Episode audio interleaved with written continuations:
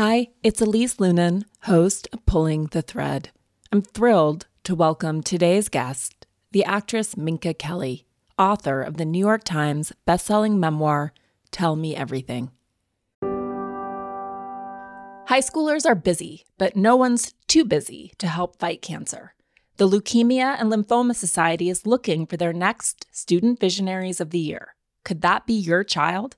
High schoolers who participate in the seven week philanthropic leadership development program gain valuable life skills like project management, communication, financial literacy, and entrepreneurship. Forming strong teams behind them, they fundraise for the Leukemia and Lymphoma Society in honor of a pediatric blood cancer survivor right in their local community.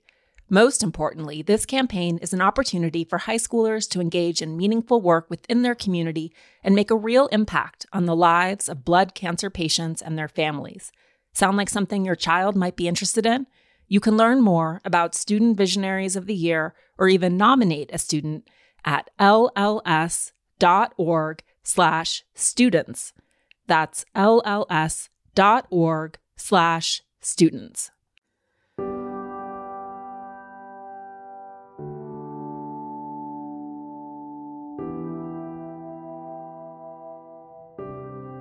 Hi, it's Elise Loehnen, host of Pulling the Thread. On this show, we pull apart the web in which we all live to understand who we are and why we're here.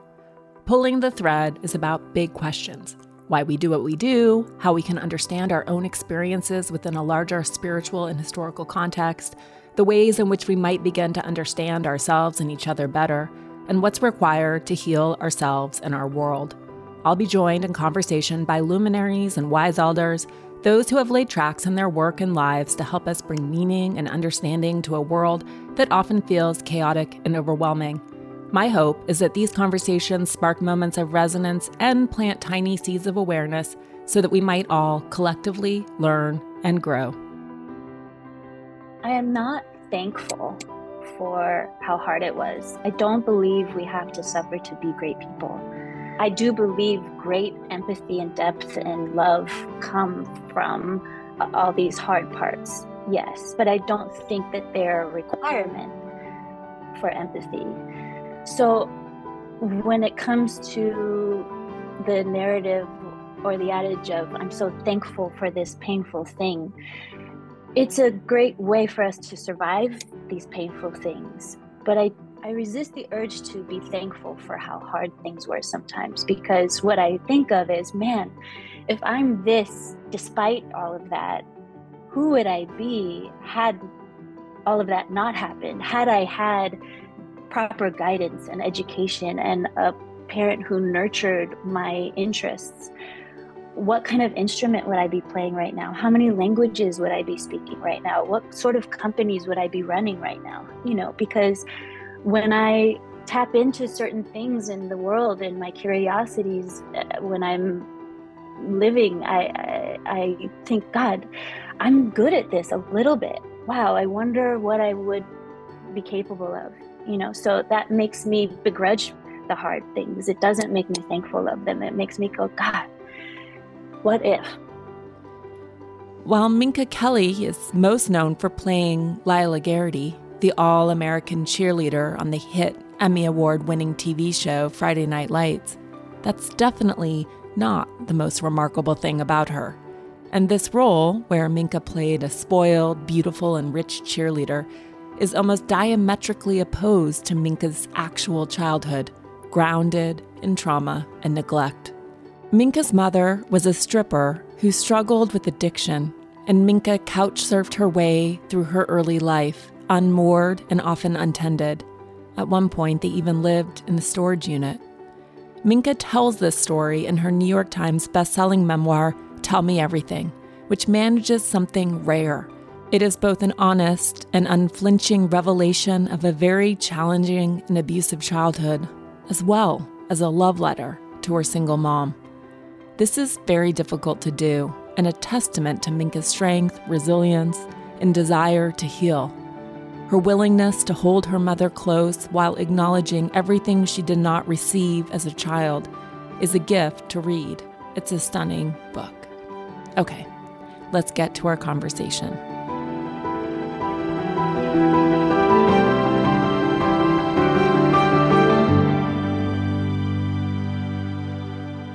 Minka, how are you doing? How many weeks out are you from publication?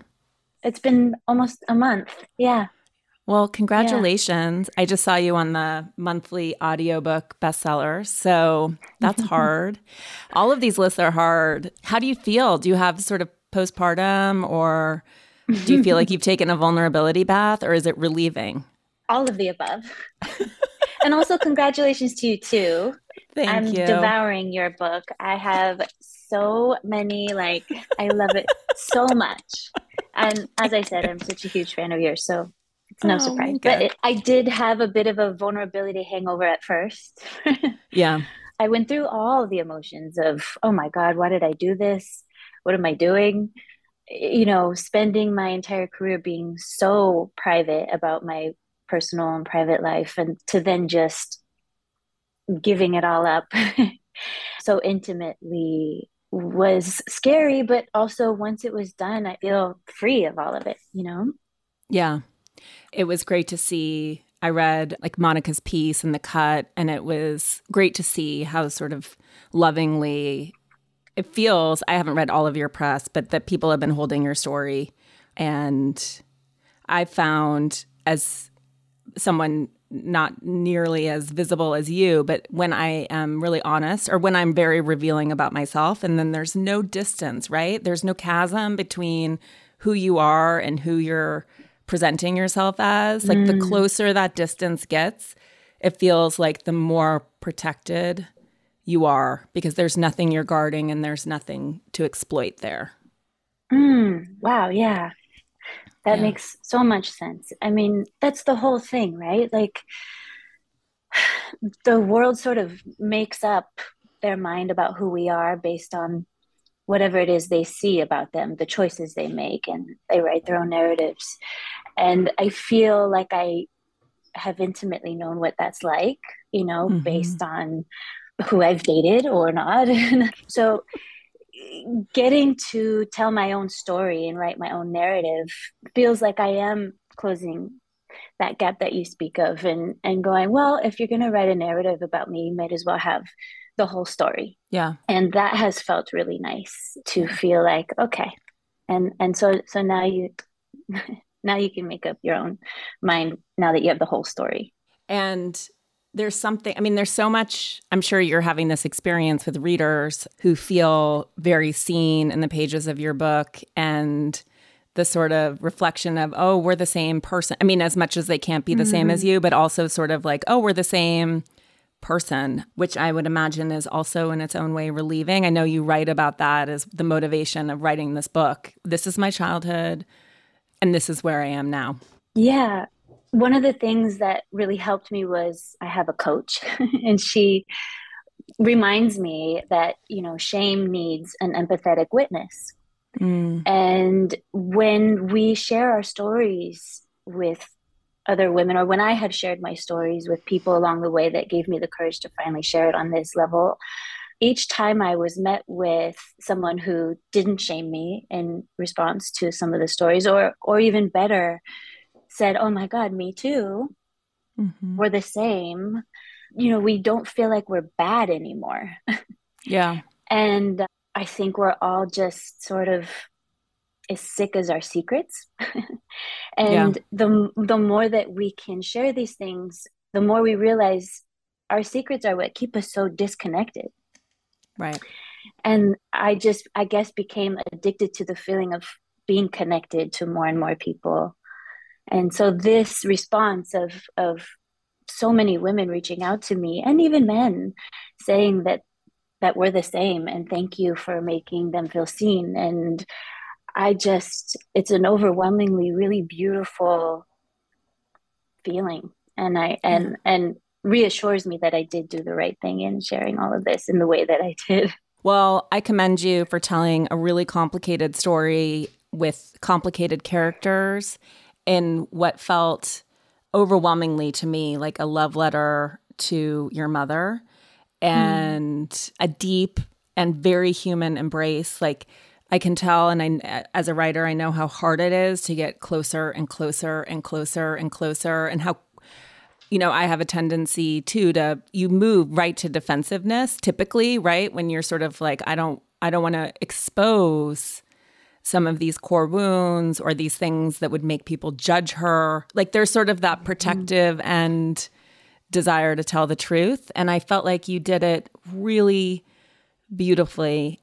And it's very hard. I think particularly in a culture which we can get to sort of like drama triangles and victimhood and it's very difficult so i commend you to hold someone very closely while also giving an honest reflection of what it was like without going rushing to i mean you were a victim of course. I don't want to like diminish that but the complexity that you bring to it and the way that you have transcended it or moved it is really mm difficult to tell the truth and to also say this is what happened and this is not it's defining but it's not you're not stuck in a trap. So mm. congratulations. Very hard to do.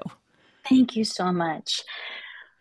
I worked really hard to do that very thing. So i appreciate i appreciate that so much because and even the word victim makes me go i know. But but it's hard to deny that i guess at an age where you don't have control some of the things i experienced i was victimized sure. Even that is so hard to say. It's so hard but it's okay. It's it's part of we all move in in and out of victimhood and we can talk about that too. Well i think to be a victim insinuates that you don't have control right yes. and so i'm very much in control now and i work so hard to make sure you know one that i'm in control and also to surrender control. yeah. Which are both very important. But, you know, I just, I'm not a victim now. I'm not a victim anymore. And, and, and I worked really hard to make sure that I didn't tell this story from a place of being a victim. Mm-hmm. And also to make sure that I didn't villainize my mom for making a lot of really poor choices, but to also see the humanness in her and maybe why people make poor choices and maybe aren't the best parents because maybe they're just also ill-equipped on their own and and did the best that they could. And it's it's you know i don't think anything is binary or or or good or bad. It is complex it was hard and it was there was trauma but there was also deep love mm-hmm. and and fun and so that was really difficult and and i mean I had a therapist that I talk about in the book tell me that my mother didn't love me and that she was bad. And I refused to accept that. Mm-hmm. And so the thing I asked the most often every time I would share my writing or how it was going was, What do you think of her? She, I don't want to make her bad because she wasn't bad. So thank you for yeah. noticing that and acknowledging that. I work sometimes with this woman who coaches the Enneagram, and she works also with this conscious leadership group idea of below the line and above the line. And below the line is the drama triangle, which is victim, villain, hero. And then above the line, those ideas are transformed into creator, coach, and challenger. And but what's really beautiful about the work is that we sort of move within the drama triangles in our life. And at times your mom was the villain, at times she was the hero, she was the victim. And this is all very natural. This is normal. And mm-hmm. so Courtney's point is that it's not about moving beyond the drama triangle and only living again like suppressing what's bad and hard and so that you can just be the creator or the coach. It's to move between mm. the two and be conscious of sort of the dynamics that you're caught in. And mm. to that end, you mentioned about your grandma's passing and sort of the pact that they had that they were going to raise you together and how that obviously didn't work out. And then you mentioned your grandfather at the end when you're and in in a sense of being the same as you i also am like very comfortable. I used to watch procedures at the hospital. My mom oh, my mom was a nurse. She really wanted me to be a nurse so that i would have job security could work anywhere honorable career. So i also was like oh yeah i could scoop vomit out of someone's mouth. I'm not at all mm. freaked out by the body. But you only mentioned your sort of grandfather then. But as as you've lived this book and you ask your mom these questions at the end, which obviously she can't answer and maybe couldn't have answered in this life, do you feel like you're getting clarity or getting closer to your whole line, all of your ancestors? Like, have you come closer to sort of her childhood in any way, or is that inaccessible to you?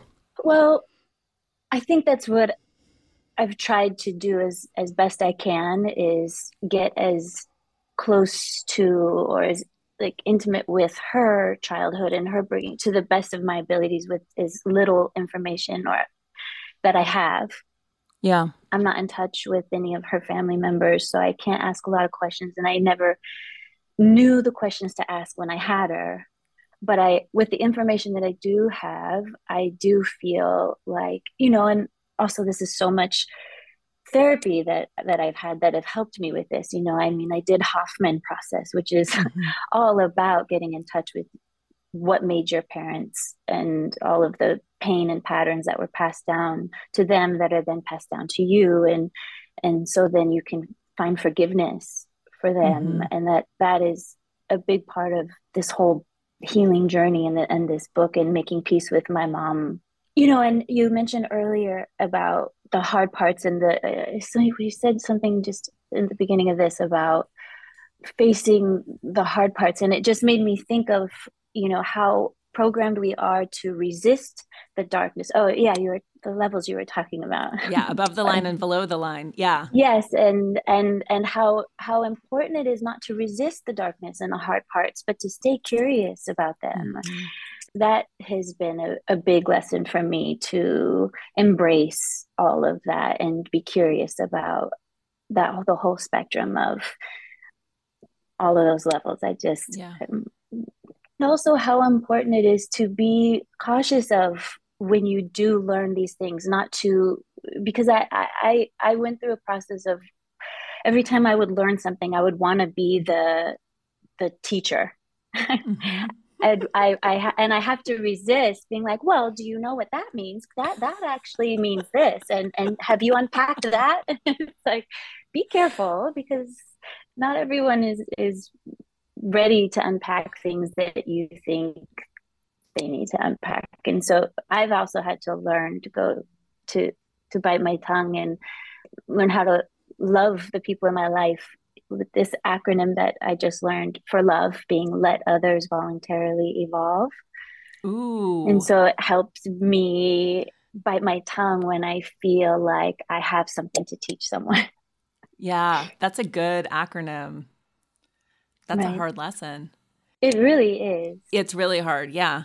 I also like to fix and I like to be the hero in that drama mm-hmm. triangle. Like I like to come in and make everything better and Exactly. Yeah, my preferred role.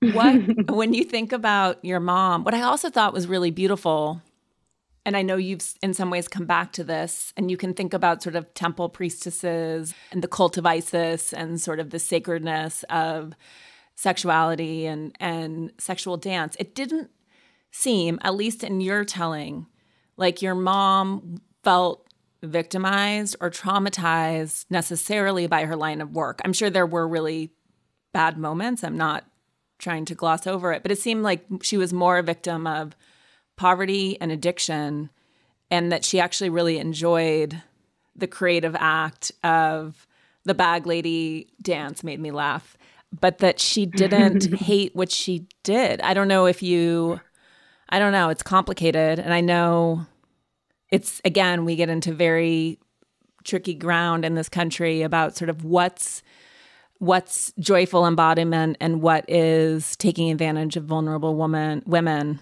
but it's nuance right as all of these things are it's complex like how do you think about your mom and her relationship to her trade you know she tried so hard to it's funny. I, I'm like contradicting myself in my own mind before I even get my thought out, just because of how complex it is. But while I did feel a lot of the burden of her pain and stress and heartache, I also I also am very aware of how much she tried to hide it from me. Mm. So, and there were so so often I let her think she was hiding things from me so often I did play dumb when she lied when I mm-hmm. knew better. But it's interesting because I I don't recall her ever expressing anything but fun for with what she did for work. it did seem like she was having so much fun. But now that I'm an adult and I'm more aware of what goes on, I have to assume it was also very hard and especially hard when she got to an age where mm-hmm.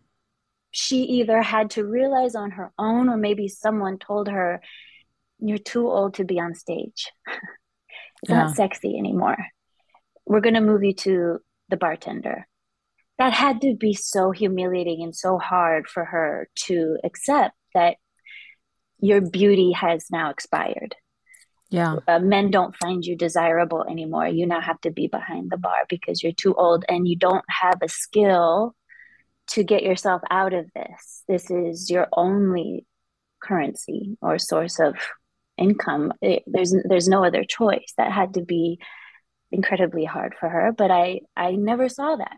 I never saw mm-hmm. that part. She never shared. She didn't know how to be vulnerable.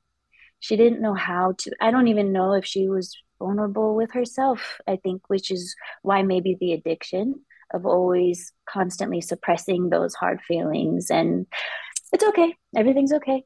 Just maybe numb the pain mm-hmm. with distraction and drinking and having making the most and the best of any hard time.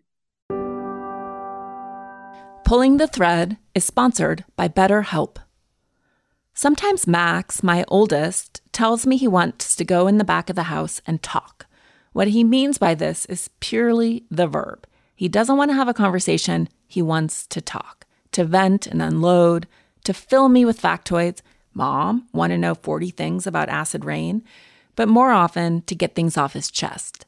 It's fascinating to listen to him and what he perceives to be injustices, annoyances, and harms. I recognize that in those moments, he doesn't want advice or for me to higher mind him or for me to justify his own feelings to him, but simply to be a container for the one sided stream, to just listen. I recognize what he's doing because I do it every week too, in therapy. I was thinking just the other week that it's rare to find someone who will just listen, maybe point out some patterns or hold me accountable when I say something wild. Wait, Elise, pause. Do you really feel that about yourself? Or why do you think you care about this so much? But aside from these moments of intervention when my therapist makes me reflect or feel, I'm doing the talking. And it helps me feel so much freer. Thank God for therapy. This is one of the reasons I'm very excited for therapeutic solutions like BetterHelp. They have licensed therapists who are available worldwide and specialize in depression, anxiety, sleep disturbances, trauma, anger, family conflicts, LGBTQA issues, grief, and self esteem. BetterHelp is online therapy that offers video, phone, and even live chat sessions with your therapist, so you don't have to see anyone on camera if you don't want to. Just fill out a brief questionnaire to match with the therapist. If things aren't clicking, you can easily switch to a new therapist anytime. It couldn't be simpler. No waiting rooms, no traffic, no endless searching for the right therapist. Get it off your chest with BetterHelp.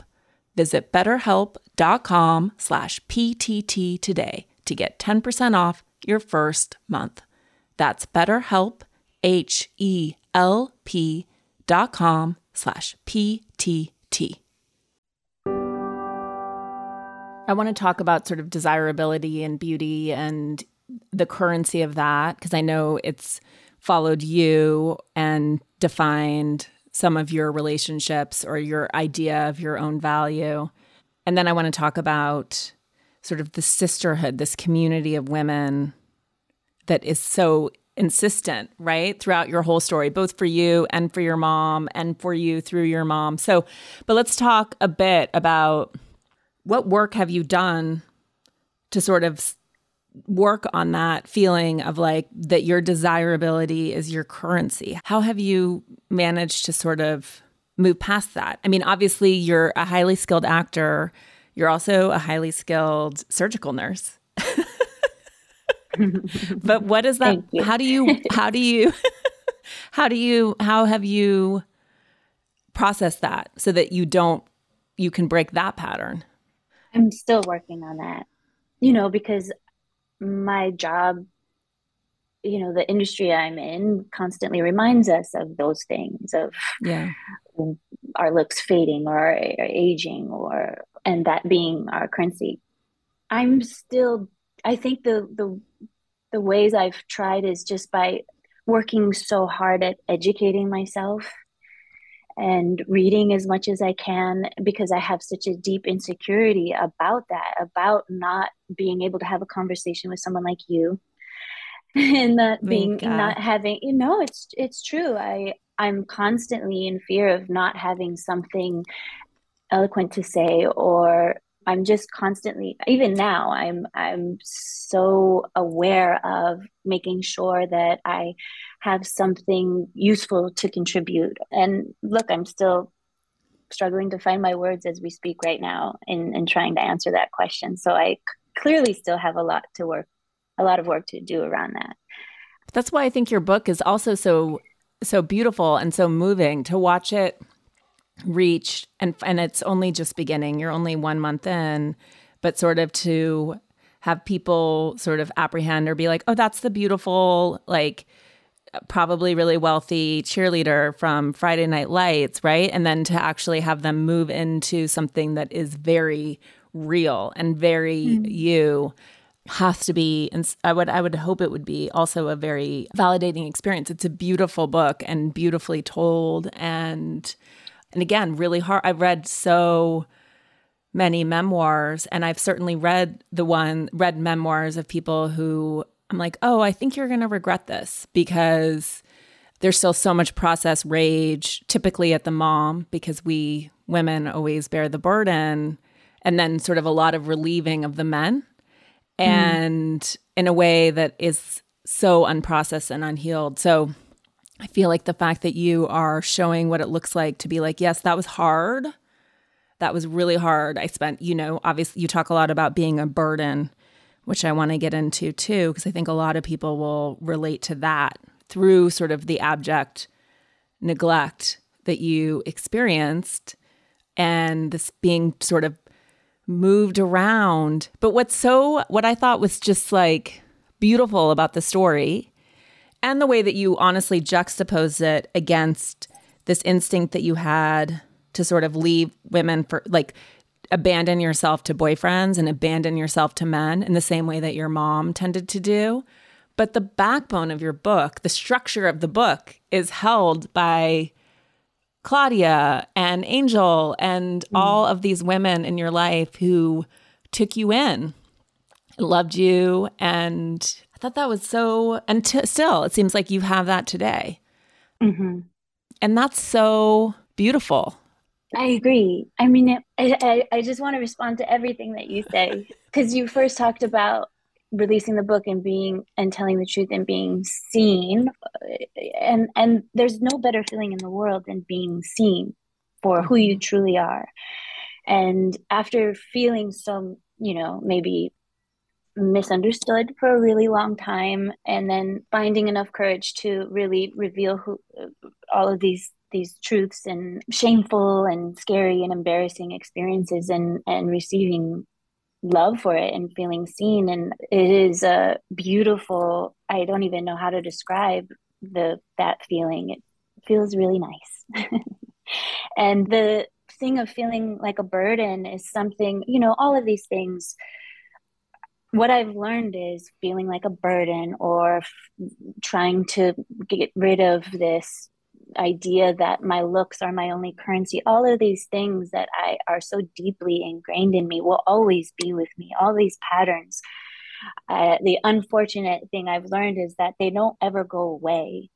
Yeah. They'll always be with me. I just learned how to better manage them. So when that thing comes up for me about i'm feeling like a burden right now don't take up too much space make yourself small i can at least notice those things now and make a, a different choice yeah. and how i react to that feeling right? So i feel i can notice now when i feel the urge to make myself small and not take up space. And so then instead i'll react by actually make, making sure that i do take up the space that i'm feeling inclined to take up and not feel like i have to apologize for it. Mm. yeah. It's hard. Will you take us i thought that that scene I don't know if it was your very first acting class or you'd been sort of lingering in the background watching people, but can we talk about your voice and that amazing intervention mm. from your acting teacher and sort of what was happening, what would happen? I'm quite obsessed with the voice and and girlhood and woman women how disconnected so many of us are from like even moving it deeper, right? So will you yeah. tell us that story? So I am sort of newly I just arrived to LA. I haven't been here very long, so I still have all of the sort of layers of masks that I had acquired to survive my childhood, which is a lot of makeup and hair.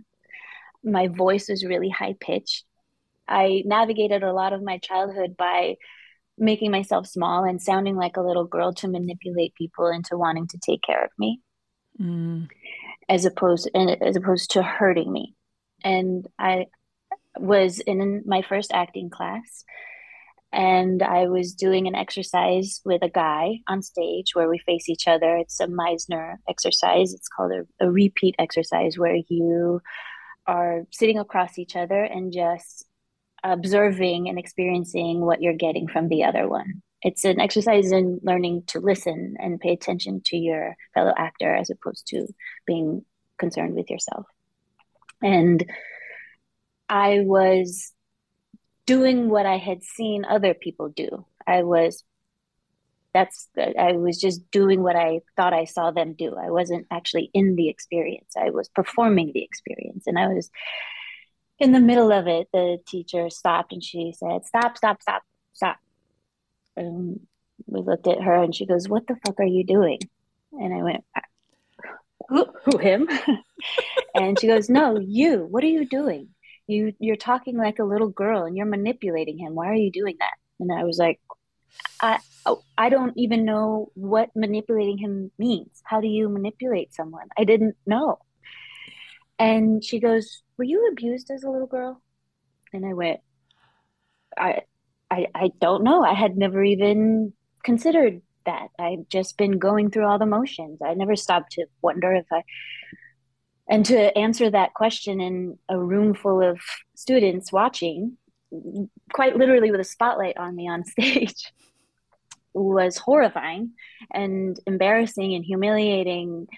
And I started crying and I said I don't know or something. And and and she knew then. And and then she changed her tone and said okay you can come down. But I think one of the things that has gotten me here through all of that is knowing when something might be good for me even if it's tough. You know I I went through a big period of my life thinking tough love is how you grow Mm-hmm. And I've I've since graduated from that mindset now. I also talk in the book about how I prefer gentle love now. this is but at that but at that time I was really excited by just someone paying that much attention to me. You yeah. know, her seeing me in that way was scary and it was embarrassing, but it also felt good. It also felt like, oh, I think she loves me. she said, "There's a woman in there. Let her out." There is. I didn't. I didn't. There's. What is? What does that even mean? Yeah. And that's how I be. You know, that's how I became an actress. Was just this first introduction to peeling back the layers and learning who I am. It was like my introduction to therapy. It was. It was therapy for me, at least at the time. I didn't know that. I just knew I needed to keep going back and absorbing more of what this woman was offering. Mm. And it's so interesting to think. I mean, that, but when when you told it, it gave me chills, and it gave me chills when I read it too. And yes, being seen. But I would imagine too that we we gaslight, and I think we were much worse about this when when we you and I were growing up. We're about the same age gaslighting children, right? If you don't acknowledge what's happening, then it's not happening. And the child, as you said, you continually lied to your mom about you had a much deeper understanding of everything that was happening. And I'm curious, did any adult, any of these women or, you know, in the sex trade who took you in as a child while your mom was in the Philippines or wherever in jail. Did any of them say, I know this is hard? Or did anyone mm. validate your experience? Or even did you even know like this is abuse? No. I just thought this was one, how you discipline. This is just, it, it all just is what it is at that age. And I think it's also why I'm also so sensitive to the idea of gaslighting today and why I'm so addicted to and so inspired by the truth today mm-hmm. and people telling the truth. And you know, even I, I I have adults in my life who I did know then who are are still struggling to admit to me that that was hard then. Right. Because I think the generation before us don't have that language or those tools to be vulnerable enough to go i'm sorry that must that was that was really hard and i had a hand in that. I yeah. was a part of that and and it's too hard because i guess i don't know what the fear is is with what will happen if we tell the truth. Where that generation i feel was just so programmed to gaslight and to lie and to make perfect and everything is okay and and and and that's so confusing as a child when you know something's wrong here but your parents are saying nope everything's fine. Yeah. And it's hard too because depending on the age their little brains can only handle so much truth and you are supposed to protect them from a lot of bad things. But at the same time i think we underestimate how smart kids really are. Oh yeah. They know everything. They can feel it they yeah. can feel the dissonance. But I think when you sort of snowplow over that or you don't acknowledge it or you don't try to repair, but I think even just saying, I know this is chaos and I wish it weren't, and you, I, I will get through this. But mm-hmm. like, I think, you know, we know better now, but this certainly, this wasn't, I don't think, how anyone was practicing parenting at all, much less my parents or your mom for that matter. It's really interesting. I'm just I'm going to go back to sort of that this idea of currency because this idea too that is a cultural rule that if you're sort of have a conforming body, if you have a beautiful face, if you have money, all of these things that we value so highly socially and culturally that you nothing can be hard, right? What do you have? How could things possibly be hard for you, Minka? I think the more people like you who crack the veneer, right, mm-hmm. of mm-hmm. the more freedom I think people can find and whatever it is that they're experiencing. It's mm-hmm. really interesting and and I think it's more compounding for women, certainly, right? There's just more pressure on us. When you think about Hollywood, do you see it evolving and changing, or do you still feel like women are just iced out or become invisible? I, I can't tell. I don't like study it and I don't follow it closely enough to know whether anything is changing. I think there is some change. I don't really know myself either, but I do feel inspired by, you know, the women out there who are insisting we hear stories from women, you know, like the Reese Witherspoons of it all and mm-hmm. Kerry Washington, who are all working so hard to make sure that, you know, Margot Robbie, all just working so hard yeah. to make sure that there is a safe space for women to tell their stories and that we deserve equality. But, you know, of course, there's still a really long yeah. way to go. This might be an oddball question, and we can cut it if it is. But I always think about actors. It gives me like some anxiety to think about you guys as sort of these channels, vessels, right? Where you're bringing in characters, you're telling other people's stories, you're inhabiting other people's lives in a way. How do you keep yourself safe and how do you keep yourself separate in a way? Like how do you how do you not merge? I don't know, as an outsider to the, outsider to the practice, like I wonder if it. I also wonder about this with with fiction writers as well.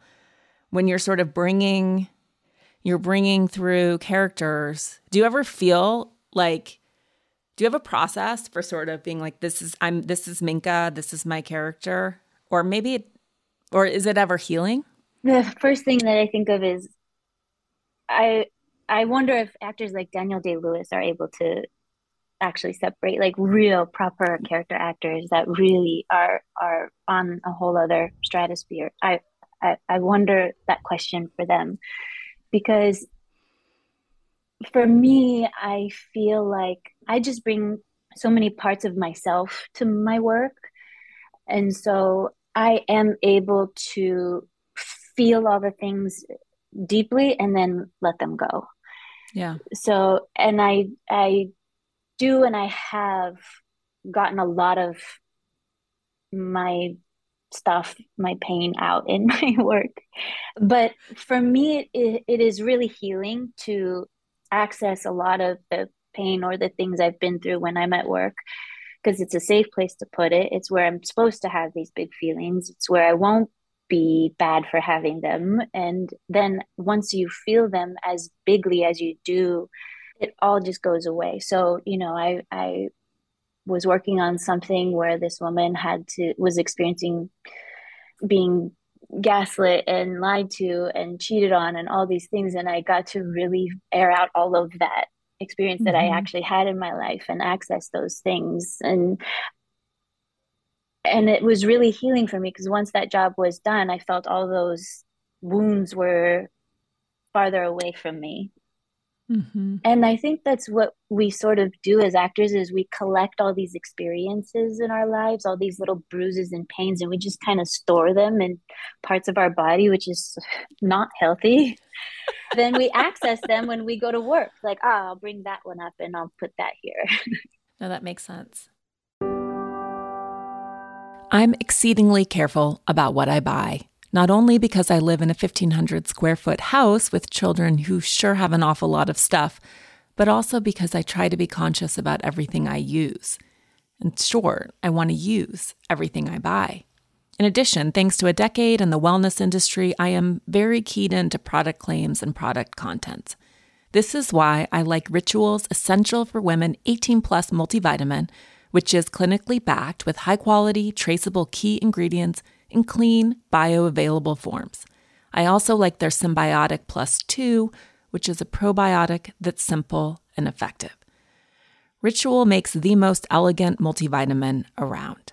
Ritual's Essential for Women 18 Plus has everything you need, specifically nine key nutrients in two capsules per day. Their unique beadlet oil is so slick it's actually patented, and their capsule has a delayed release design, which is brilliant and essential to help make it gentle on an empty stomach. And Ritual studies their vitamins, which is not the standard in the industry. Ritual conducted a university led clinical trial for their Essential for Women 18 Plus multivitamin to assess its efficacy. The results? It increased vitamin D levels by 43% and omega 3 DHA levels by 41% in just 12 weeks. As most of us are getting far less sun right now, vitamin D supplementation is essential. Rituals Essential for Women 18 Plus is one of the few women's multis that's USP verified, meaning what's on the label is what's in the formula. Only about 1% of supplement brands on the market have the USP verified mark. It's also soy free, gluten free, vegan friendly, and formulated without GMOs. Did I also mention that Ritual is a certified B Corp and female founded? Nothing makes me happier than these two facts. No more shady business. Rituals Essential for Women 18 Plus is a multivitamin you can actually trust. Get 25% off your first month at ritual.com slash thread. Start Ritual or add Essential for Women 18 Plus to your subscription today. That's ritual.com slash thread for 25% off. You write about sort of the therapist who told you that your mom didn't love you, which is wild to me. I feel like that feels like a uh, breaking some sort of essential bond. But what has been, and you mentioned Hoffman, I know you've done ayahuasca, EMDR. And I don't know if it's been a journey where you've got, been able to sort of get, like, did you feel like you had to sort of break down? I mean, ayahuasca so, um, I've never done it, but I'm terrified what for you has sort of been the most significant in allowing you to sort of go back to your childhood and get close get close to your mom. Though I would argue you were never not close to your mom even though you were alienated from her at times. I think the one of the biggest lessons you mentioned ayahuasca and I I think I sort of touched on this a little bit earlier, but the biggest lesson was preparing to do ayahuasca mm. which was I had a friend who's done it a whole bunch of times, and they're the ones who said, if it does become dark and scary, don't resist it. Don't try to push it away. Don't try to shut your eyes. Don't wish it away, but stay curious and ask it what it's here to show you. What it, you know, if you see, sometimes see people see big, scary insects or animals and you don't want to look, but but it's in in it's those moments specifically that are there to show you the most and to teach you yeah. the most and we're all so programmed and taught because it's how we survive to suppress pain and not face dark scary things but so for me and what was really helpful was that lesson of don't resist the darkness don't resist or be afraid of the hard stuff stay curious what is mm-hmm. it going to teach me? What is the lesson? And I think that was pro- that's still the most profound thing for me in my life is to not bury my head in the sand when something is hard, but to remain curious.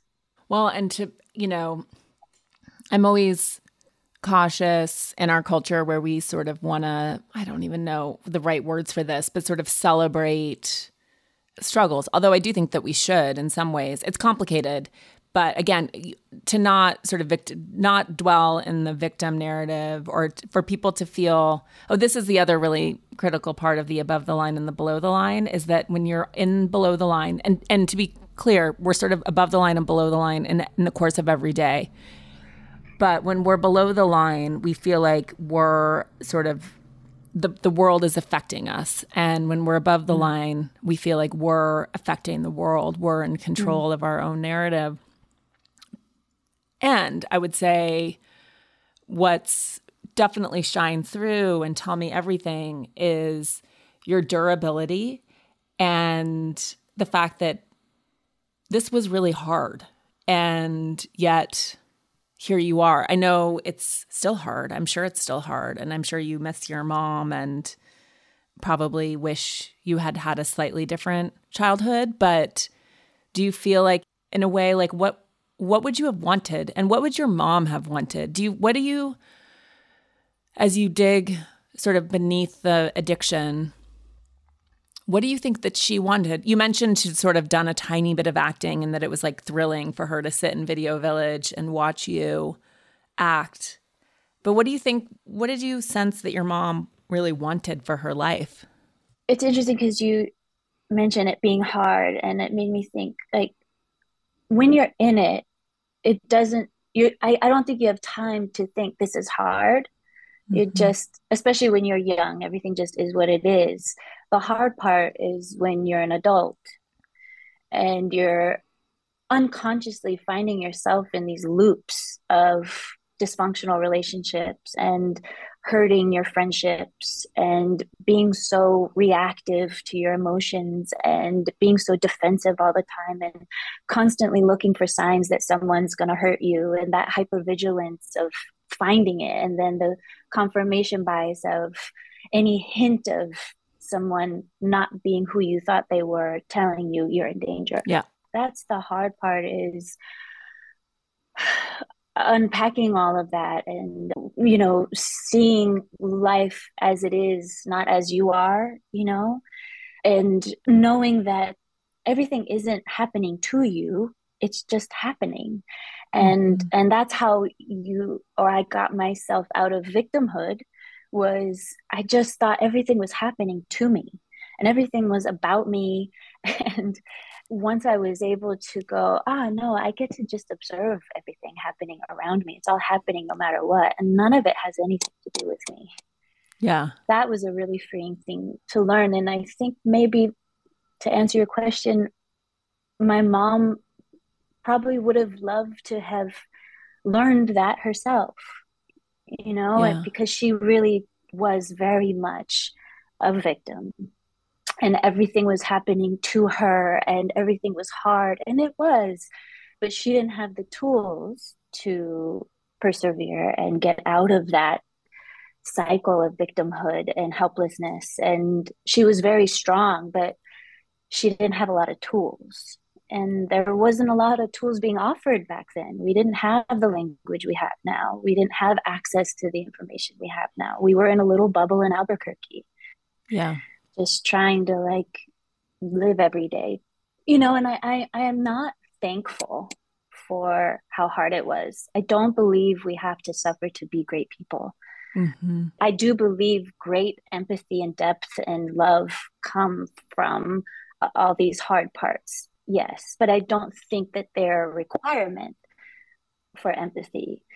So when it comes to the narrative or the adage of i'm so thankful for this painful thing it's a great way for us to survive these painful things. But i i resist the urge to be thankful for how hard things were sometimes because what i think of is man if i'm this despite all of that who would i be had all of that not happened had i had proper guidance and education and a parent who nurtured my interests what kind of instrument would I be playing right now? How many languages would I be speaking right now? What sort of companies would I be running right now?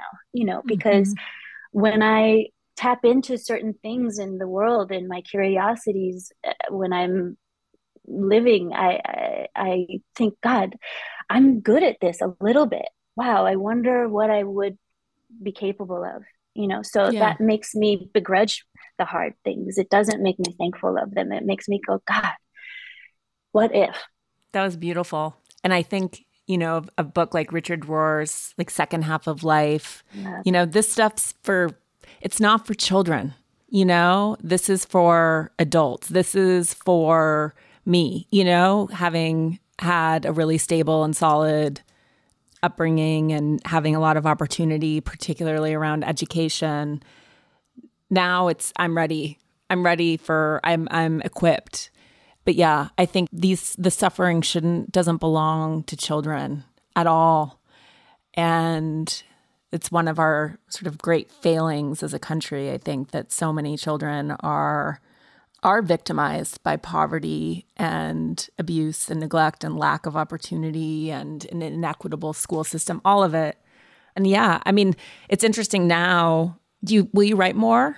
I mean, you're clearly also will, are you just sort of on a perpetual path of educating yourself and going deep, deep into this world?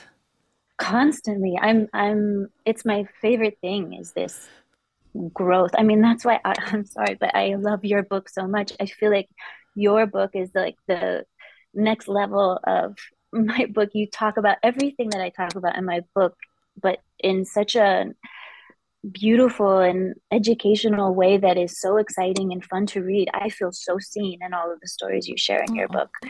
So I, I could read so many things that I've highlighted where I'm just like, yes, yes, that part where, you know, I'm uh, about women being pitted against each other and not understanding the difference between jealousy and envy and mm-hmm. being comfortable with envying and how that's such a dirty word and all of these complicated i've had so many complicated relationships with women and i've been saved by so many women in my life but i've also been hard on a lot of women in my life because i thought tough love was the way to go and brutal honesty was the way to go and i would i i and and i've also witnessed women in my life do the thing you talk about in your book, which is, ugh, she bugs. I don't like her. And you're like, but why? because she's big and she takes up space and she's beautiful and she's successful. And that threatens me because if she has that, then I can't. Where that's, I don't know where we learned that. yeah, scarcity. It's sort of what yeah. is in the water.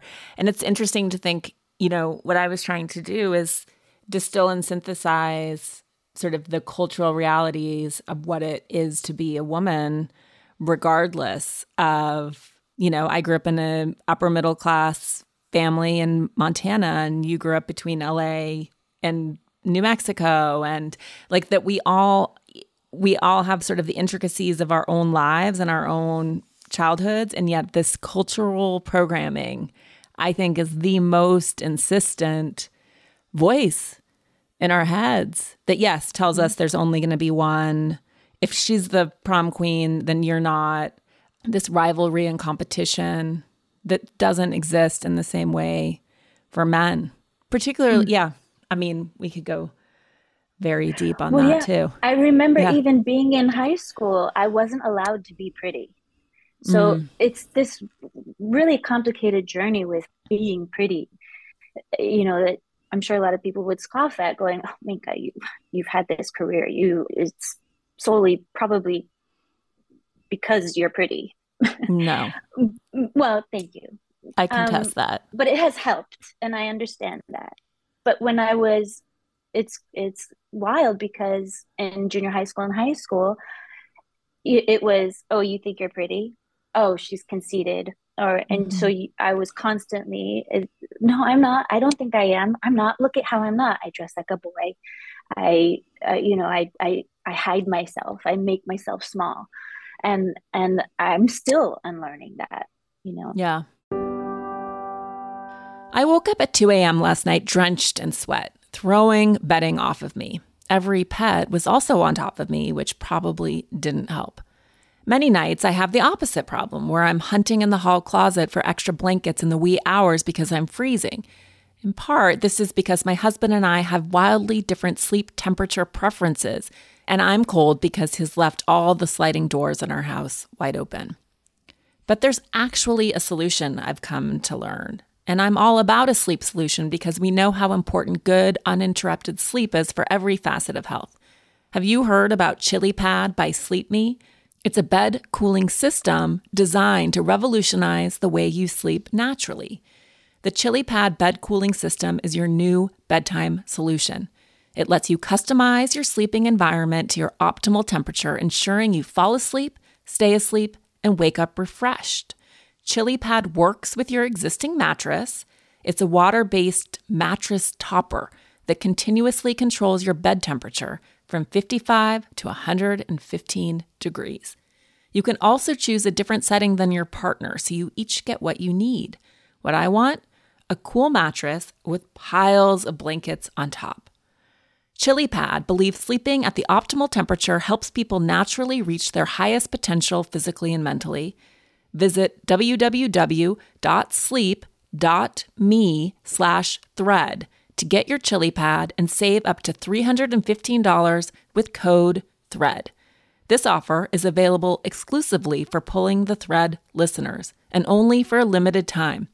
Order it today with free shipping and try it out for 30 days. You can return it for free if you don't like it with their sleep trial. Visit www.sleep.me slash thread because you're not just investing in better sleep, you're creating a better life. It was powerful at the end that you and your friends went and decided to do a pole dancing class with former strippers as your instructors, women who you would have sort of recognized as like an archetype from your childhood, and that there was this, you know, I mean, I write about it I don't know if you've gotten to the chapter on lust. Very curious for your thoughts on that. But similarly, like I dress like a boy, I have short hair. I do whatever I can to not, I mean, I'm in my 40s now, so it's not, it's different, but not putting my body on display. Mm-hmm. And you know, I think as women, we vacillate wildly. I mean, I certainly haven't always been like that, but that back and forth of like, do I let this be a thing or do I keep this to myself? Do I conceal, reveal, conceal, reveal? And and what is who is this for? Is this for me or is this about sort of that edict that we all get to be desirable mm-hmm. but never desiring? So I thought that was also really beautifully told in your book, sort of like the and even just the fact that you worked in a peep show and but the mm-hmm. glass like the way that you that your intro is stunning the way that you set that up for readers like in a glass cage doesn't make you safe oh it's so intense i feel like you could write many books minka mm, even just about you. about that because I don't know of all of the things for girls now today. It's like what's for us and what's for the world and how do we decide and when is it empowering and when is it not? And I don't know, have you do you feel like you've come to peace with that? No. Not at all. I I I go back and forth and I'm constantly unpacking my entire programming around that, you know, and my rebellion to what my mother was, how comfortable mm-hmm. she was with her sexuality and using her body as her currency. And my rebellion was to do the opposite and and to be afraid of doing that just because i saw it go away and not be currency anymore. I saw that you know so maybe to some detriment to my career i don't know maybe i'd be a little more successful if i were more brave in sharing more of myself in that way i have gone back and forth of giving myself permission to be sexy and then regretting it and wanting to take it back and wanting to prove to myself that I can be successful without using my body. But then also being so proud of seeing women so confidently and comfortably sharing their bodies on Instagram where I'm clutching my pearls. but simultaneously going, fuck yeah, go girl. I've spent too much time judging my mother for doing it. And while I'm still too afraid to do it, I'm so proud of how we're all becoming a more sex positive place for women to do whatever it is that makes them feel confident or empowered I'm still figuring that out still. Yeah, I think it's so big. I I have no resolution around it either, and it's so nuanced obviously because our culture is not particularly safe and not particularly kind mm-hmm. to women like your mother, to women who are quote unquote asking for it. We have such a terrible culture of mm. sexual violence and yeah, it's awful. One scene that I thought was so beautiful was when your birth father, when Rick came to sort of support you in supporting your mother's passing, that moment where she walks, she sees him, mm-hmm. actually recognizes him in her shirt and her diaper and just curls mm-hmm. up on his lap was so beautiful that mm-hmm. that's really what she wanted, right? Was just to be the whole time held. Yeah.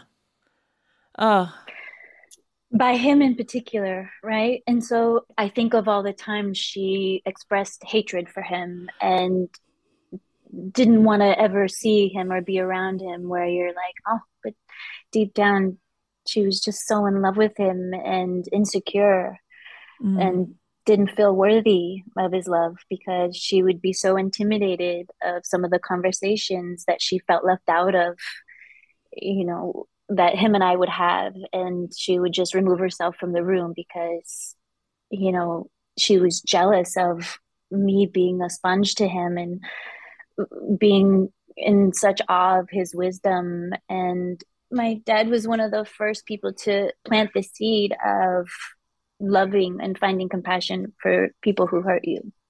Mm. So, you know, a lot of people would ask me, aren't I mad at him for not being there for the first 17 years of my life? But I'm just so thankful that he's here now because of the many wisdoms that he has given me. That being an example. And i also talk about how he handled his divorce and taking accountability for your side of things when things go wrong. The, and not being a victim I, I, I yeah. just think I, one of the biggest things for me is just resisting the urge to be a victim in any way, shape, or form and not blame anyone else for things going wrong and, and knowing that it takes two in these relationships. Accountability and honesty and vulnerability are the most inspiring and sexy things to me. in friendships and in relationships, just in life, period, you know? And like this book is like my little I wish we could all come with a handbook of like, hi, these are all my bruises and tangled up bits and how I'm trying to heal them. Do you want to hang out and talk about it? Anytime.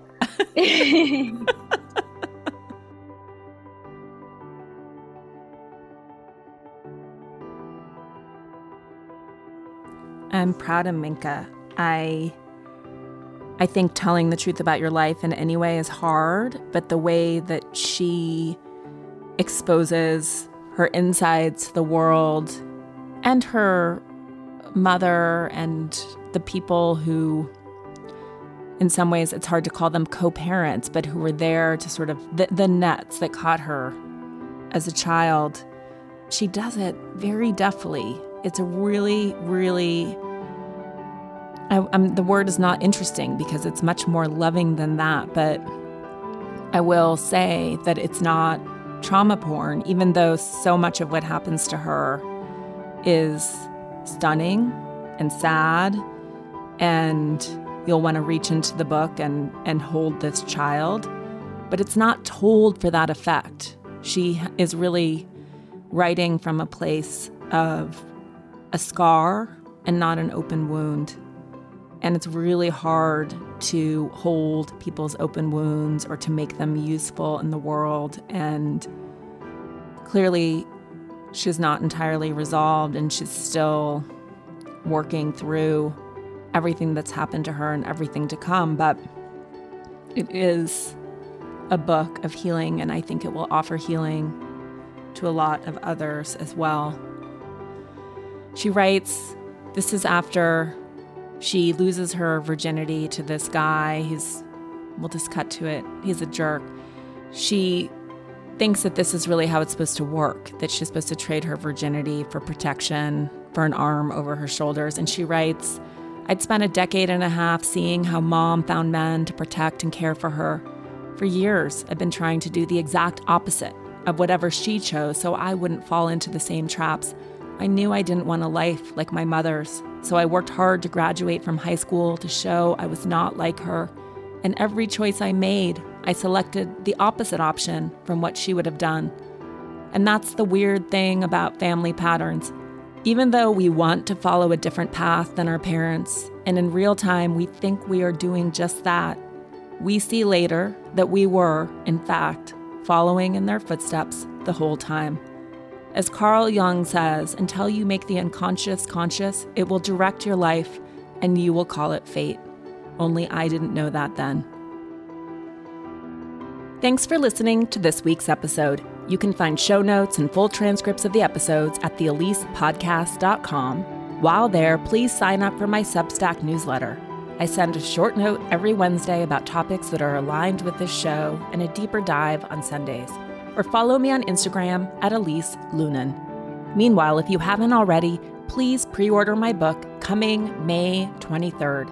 It's called On Our Best Behavior The Seven Deadly Sins and the Price Women Pay to Be Good, and it's an exploration of the ways we've been programmed to police ourselves and each other. I'd also like to give a huge thank you to my sponsors who make this show possible. Please support them the way they support this podcast. This has been a presentation of Cadence 13 Studio. If you enjoyed this episode, please listen, rate, review, and follow Pulling the Thread, available for now for free on Apple Podcasts, Spotify, Audacy, or wherever you get your podcasts. I want to give a shout out to Phil Svitek, Lauren LaGrasso, Mary Kate McDonough, Ali Brockman, and the entire Cadence 13 team for producing these episodes, and to Valero Doval for my key art. Take care of yourselves. I'll see you next week.